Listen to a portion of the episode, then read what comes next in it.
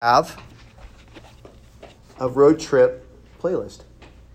What's in your if you have like one or two number one songs that are in your road trip playlist, what is it? What are they?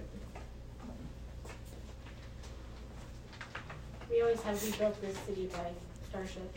I love that. that's the like water bottle singing song, you know. I love that song. That's a good one. I like China Grove by the Doobie Brothers. That's in my brain right now. There's a reason why I'm asking about road trip playlists. I think everybody probably has one at least. We even have a one that we use uh, from Shazam. If you've never used Shazam, it's fantastic. Uh, I just picked up a song the other day that I had no idea about. It was a, a, Judas Priest song. It was pretty cool. Anyways, it was on thing. I just pressed the button and it goes into this playlist. And then when we go hiking or we go driving somewhere and we go get out of the city for a bit, we always put on the playlist and we listen to what we what songs we've captured. Uh, and it helps us to, to go along. It helps us to enjoy where we're going. Well, Psalm 131 is part of a playlist. So I'd like for us to read it this morning. And thankfully, it's three verses. It's awesome. Psalm 131. O Lord, my heart is not lifted up, my eyes are not raised too high. I do not occupy myself with things too great or too marvelous for me, but I have calmed and quieted my soul like a weaned child with its mother. Like a weaned child is my soul within me. O Israel, hope in the Lord from this time forth and forevermore.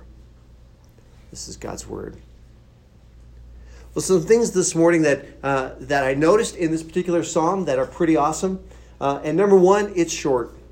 I actually had that, and this, this is the only thing I'm going to say. It's three verses. It's nearly one of the shortest chapters in the entire Bible. Uh, not, uh, I think Psalm 117 is actually shorter by one verse. It's extremely short. You can read it, you can memorize it in a matter of minutes if you wanted to. It's really tiny.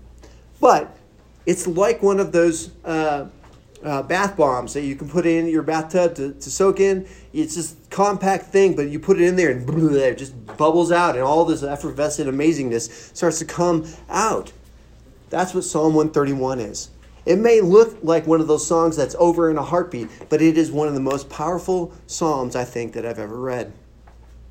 It belongs to a, a collection of psalms called the Song of Ascent, Songs of Ascent. Psalm 120 through 134 comprise a songbook or a road trip playlist for Hebrews that were making their way from their uh, rural homes into Jerusalem for the feast days. So when Yom Kippur or, or when Rosh Hashanah or uh, when any of the, the holy days and that the Jewish religion required them to, to go and make a pilgrimage, these are the songs they would sing on the road. These are the water bottle singing songs, as you mentioned, Cindy. So their songs were sung on the way um, to as a preparation to get their hearts ready. And so all along the time they'd be like singing these songs. As a collection of, of tunes, uh, they mimic the life lived upwards to God. As uh, Eugene Peterson says, it says advancing from one level to another in a developing nurture or developing maturing. The whole idea is that you started out in one place and you ended it in another. If we even look at the headings in your Bible, you'll even see kind of just this progression uh, of, of where they go. Where, like, my help comes from the Lord. Let's go to the house of the Lord. Our eyes look to God. The Lord is with his people. Restore our fortunes. You can see this progression of moving from one place to another in our spiritual walk. Psalm 131 also, though, the last thing I noticed is that it's near the end of this playlist. And it reminded of the singers of the twin enemies of becoming the kinds of people that live confidently in God. And it also provides the solution. The first enemy uh, uh, of um, the people of God is pride and arrogance. If you look at what it says here, it says, Our Lord, O Lord, my heart is not lifted up, my eyes are not raised too high, I do not occupy myself with things too great or too marvelous for me. The idea here is, is not, uh, I don't dwell on amazingness, you know. I don't, I don't, you know, like stare at the night sky and go, wonder how far away, you know, that star is. And, and that's just way too marvelous and amazing. It's not talking about that or going, how in the world is Freon made and how, why does it chill my fridge and cause the, the water line to freeze and oh maybe i should think about you know condensation. And that's not what he's talking about here. He's not talking about having this idea of thinking of lofty amazing things that marvel the heart and mind. But what he's saying here is that my eyes are not my heart is not lifted up. My eyes are not raised too high. This is uh, a metaphor for pride and arrogance. There are these two word pictures for a person who has become really too big for the britches a person who is so full of unruly ambition that they have replaced confidence in God and attempted to be God on their own. A person who's lifted their heart up too high or lifted their eyes too high or considered lofty things are really supplanting themselves as God. They're moving God out of the pilot's chair and saying, This is my plane now. I'm the captain. But there's another enemy in this passage that we see. As uh, Eugene Peterson says in his book, uh, A Long Obedience in the Right Direction, which I have here with me. If you want to borrow it, it's fantastic. It is one of the best books you'll ever read. Um, the other enemy, uh, if one is pride and arrogance, the other one is uh, an infantile, immature, and neurotic dependency. If pride is, I do it on my own, I'm the captain now, the other one says, you do it.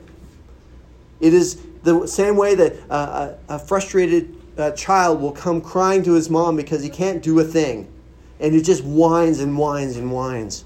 Peterson said that, that the flip side to thinking too highly is really thinking too lowly of oneself. But like a child who refuses to wean off his mother who is incessantly whining about their needs, this person or this enemy is an unsoothed, constant motion, restless, and immature temper tantrum. It's a do it for me now, God. So the solution, though, that David or the, the psalmist brings here is the voluntary calming and quieting of the soul. Now, on the surface, that sounds great. But any of us who wrestle with our own brains know how nearly impossible that is for us. The words here that the psalmist uses is calm. I have calmed. It means to soothe. It means the ability to tell your innermost being to get a grip. Chill, relax, Calm down. Get better perspective. Compose yourself. I think of the line from the movie Moonstruck, where Cher slaps Nicolas Cage across the face and says, Snap out of it. That's the idea of calming here, of soothing oneself. But the other flip side of that is quieting. The word here, quieting, really means to be still, to be silent. It's the opposite of the frenetic and frantic and chaotic nature of both the pride filled life and the infantile soul. It's a forcing of the inner person to stop moving in speech and thought and even physically. For those of us who uh, wrestle with chaotic minds, especially in times of crisis, we're running around going, How am I going to fix this? How am I going to fix this? I need to do this. Ah, up and down. Oh, if I do this, move this here, this, it's going to fix it. Or we're on the other end of the spectrum and we're just laying in a corner crying, just raging out of control. But the picture here that the psalmist gives us is this picture of a child who has learned how to be with its mother, neither in prideful rebellion or in infantile dependency.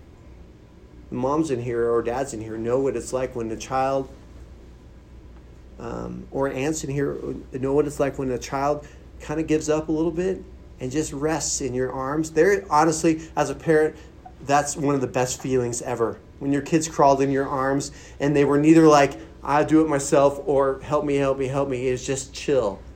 Man, there's no better place. That's just the best. And really, that's the attitude and the feeling that the psalmist is giving here of a person who's comforted and quieted and calmed in the arms of God. A child who is supremely confident in his parent and whose demeanor reflects it. This is the condition of the, of the mature follower of God as they approach Jerusalem to worship. This is the clarion call for us as believers, for those of us who have trusted in God. So, what's the point for us? Clearly, we don't have a playlist that we go to. Maybe you do in your car and you listen to it on the way to church. But we, we generally don't sing these songs wherever we're going for high holy days like Christmas. So, what's, it, what's God getting what, he, what does he want us to know from this? What's the point? Here's what I think only the soothed and motionless soul can confess ultimate confidence in God. Only the soothed and motionless soul can confess ultimate confidence in God. Here's what I'd say pride and immaturity of soul are part of our fallen nature. Listen, as one who is chaotic in his mind and oftentimes immature in my soul, it comes because we have rebelled, and as humans, we continue to rebel against God. Not many of us can say that we don't exhibit either of these two deficiencies of soul on a daily basis. Some of us are raging against God constantly. Some of us are wresting control from God constantly. Some of us leaned to pride and said, I'll do it myself. Clearly, God, you're not taking care of what you're supposed to do. So it's on me. If it's meant to be, it's on me. That's pride. You snatch control, you plot, you plan, and you try to fix it on your own. But some of us are on the other opposite end of the spectrum, and we lean on an infantile trust in God that wails and whines to God like an unweaned child. Peterson says in his book that the soul needs to be calmed and quieted so that it can be itself. And when we're prideful or we're immaturely dependent upon God, we are neither. Neither the prideful or the immature soul is a reflection of the person that uh, the person that God intends us to be. God doesn't want us to be over here. I can do it myself, and He doesn't want us over here whining and complaining. Rather, our ultimate identity as Christ followers, as God's children, should be only found in total contentment and confidence in God's goodness. We were saying it earlier. I will rest in your faithfulness. My confidence is in your faithfulness. God wants us to come to him voluntarily, not sit in a corner and pout, not sit and not and not you know pull the controls away from God's hands. But he wants us to come, as Peterson says, as an open invitation to listen and receive and enjoy our Lord. God wants his people to move into maturity, into hope. And hope is, is really just confidence in God. You know, God wants us to put our complete and utter trust in Him. He wants us to be able to crawl in His arms and say, although everything else is falling around uh, around me like fallout from a nuclear war, I have confidence that God, you are taking care of all of my needs. Peterson goes on to say that he, God wants us to voluntarily choose to be with Him, to elect His presence, to aspire to His ways, to respond, to, excuse me, to His love. Mature believers are supremely confident in God, and it shows in the condition of their soul, which is calm and quiet. But let's be honest, it takes some serious effort to do that. If you go to the bookstore or you go on Amazon anywhere and you look for how to quiet my soul, you'll probably get a giant list of things that you can do. There are there are places you can go uh, and and try and calm. There, you know, you can go to a, a deprivation a tank. You can uh, you can read this book. You can go do yoga. You can. I mean, all of these things are, are good things, but they don't think that they truly address the, the, the storms in our own minds. It takes effort to soothe and still a restless soul on a regular basis. We all know what it's like. We can get a, gain a victory here, but then something else pops up, and we're suddenly down the rabbit hole of, of chaos again. It takes effort, it takes practice, it takes training to get into a state of being that is supremely confident in God in all circumstances. I had a conversation with a friend this week uh, in which I personally displayed, and I'm so unproud of this, both chaos, I can fix it on my own, and on the other hand, whining and complaining. Neither was resting in the confidence and goodness of God. And it's amazing how quickly we can, we can go into that. And here I am preaching on quiet and calm your own soul, and yet I'm terrible at it at times. how is it possible that we can be both pridefully arrogant and infantile, and, uh, infantile dependency at the same time? Peterson says it is a pitched battle. It's no easy thing. It takes practice, it takes training. But a calm and quiet soul can worship and commune with God. When all of the noise goes away and we finally get into that, that sweet spot with God and we finally get into that space where we are supremely confident and we can truly love God with all of our heart, our mind, our soul, and our strength. But it's only in the quiet place and it's only in the calm spot. It's only within that, that, that space that we have trained our bodies and our souls and our minds to enter into, to shed all of the chaos but a calm and quiet soul can also endure hardship and conflict. Not that it's not going through it, but it is that uh, it, it is that um, non-anxious presence in the midst of the storm. That while even bad stuff is happening, it is just supremely confident. Uh, a calm and quiet soul can deal interpersonally with issues in your own relational connections when things are going south. A calm and quieted soul has clarity because its ultimate trust is not in the outcome, but in God who is orchestrating all things for our good. If we look in Philippians 4, Philippians 4 7 is probably our, our, our best image of what this person looks like. It says this Rejoice in the Lord always. Again, I say rejoice. Let your reasonableness be known to everyone. The Lord is at hand. Here it is. Do not be anxious about anything, but in everything by prayer and supplication with thanksgiving, let your requests be made known to God. And the peace of God, which surpasses all understanding, will guard your hearts and minds in Christ Jesus. This is the image of a calm and quieted soul. Someone who says in the midst of their chaos, God, you're in control of this, and I rest in you. So, how do we do it? I mean, the age old question is okay, this sounds great. I really could use some calm in my soul. All right, hit me, Jake. What are the eight steps? Well, here we go. How do we live in the space that's like a child who's with his mother in, his arm, in her arms? Number one, here it is. It's going to disappoint you. Recognize that calming and quieting your soul is a lifetime practice. Nothing that I say today will necessarily completely help you to be in that calm and quiet space tomorrow. It's going to take a lifetime for you to get to that spot because it takes daily and sometimes minute by minute exercise of the practices that calm and quiet our restless souls. Then one minute you're like, I'm in, God, I'm in that spot, and then immediately, boom, like a billiard ball hitting another billiard ball, it just it's circling all over the place again. No one gets it right right off the bat. But when we train over and over Uh, with the tools that I'm going to give you here in a bit, you can learn to center yourself in the care of God. But the ultimate key is humility. Humility. Knowing that we are God's creation and also knowing who God is and then living in that reality. When we're prideful, we take an unnatural stance that says, No, I'm God when we're down here with the infantile dependency, we go, No, God, you're still not taking care of my needs, so I have to cry louder. The key is knowing who we are in God.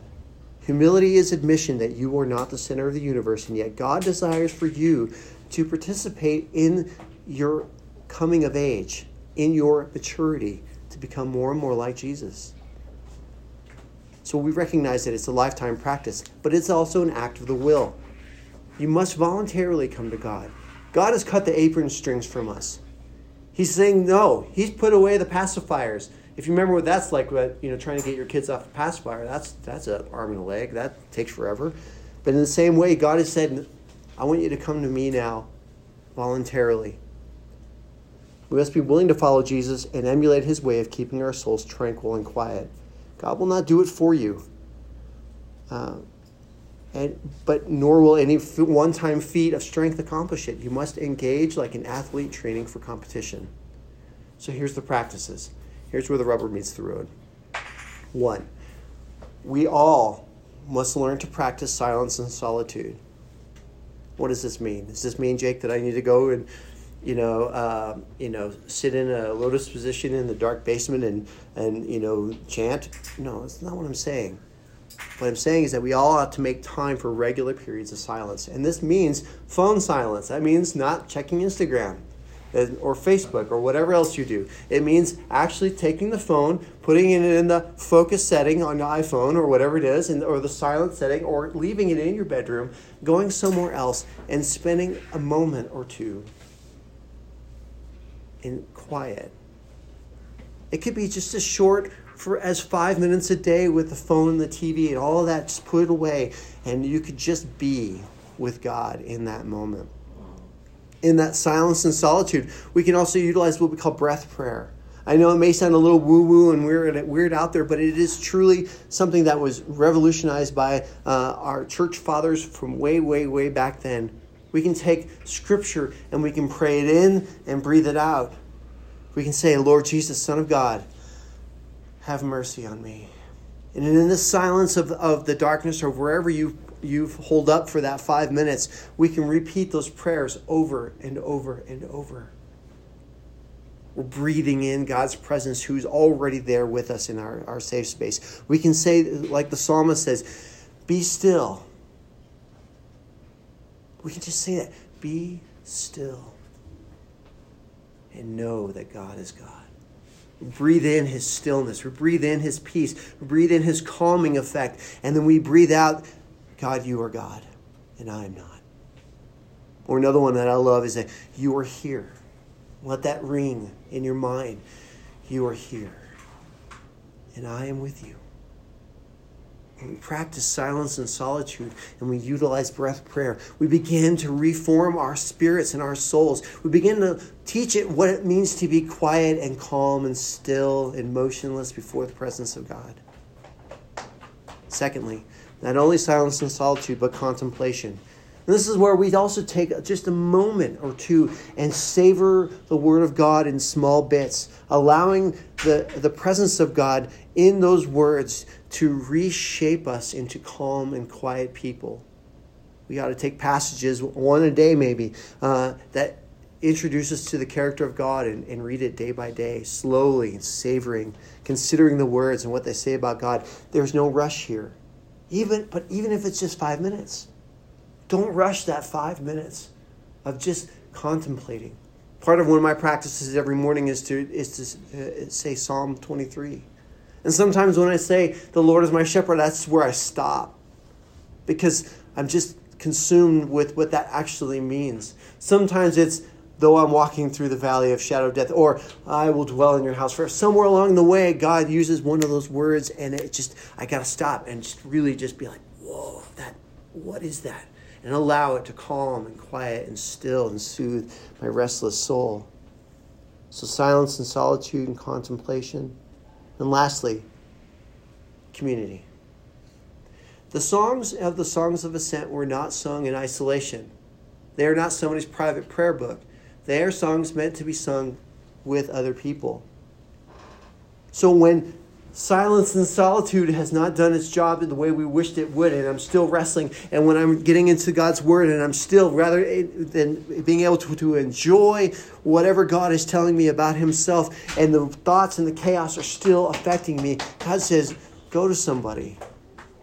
When our souls are in chaos and our mind won't turn off, and the quiet and calm eludes us, call a friend, call a pastor, call a spiritual advisor, someone you is walking with you uh, in the way of Jesus. Call him, share. Hey, you know, I call my buddy Kevin. Man, my mind won't turn off. I've got so much going on in there, I really can't. And sometimes that person who's maybe trained in helping in that area will say, let's pray together. Let's together go to silence and solitude. Let's together go to the Word. Sometimes just a listening ear to say, yeah, I feel you. I know what that's like. Sometimes just the act of getting out whatever's chaos in your brain, getting it out into words, sometimes flushes out the brain and the soul. As we mentioned in the beginning, these psalms were sung together. So we need to learn how to lean on one another in our chaos so that we can bring that space of stillness and quiet confidence in God and His care. So that we all can get to the place of hope. Well, we know that it's going to get better because God is with us. Hope will eventually, as we do these things, replace chaos when we see clear, so that we can see clearly the goodness of God and the peace of being in His arms, secure. So, your mission. You know, it just popped in my brain that maybe we ought to think about using the, that Christmas hymn, Silent Night. We're going to get into a place in Christmas time when we start to think about, well, hoping that there was snow, but there's that element in the dark when you're looking out the window on Christmas Eve and the snow is falling and the stillness of the flakes as they fall and the presence of God is there. And we consider that God has come to be with us. That He sent His one and only Son, that whoever believes in Him will have eternal life, that will have this quality of existence that is infinitely peaceful and soothed and silent and still. Holy night. All is calm. that is the quality of soul. So this week, listen to that song. This week, your mission is to listen to that song and consider the stillness and calmness on the night that Christ was born. Let's take a moment in that silence, if you wouldn't mind, and let us uh, consider God's word this morning.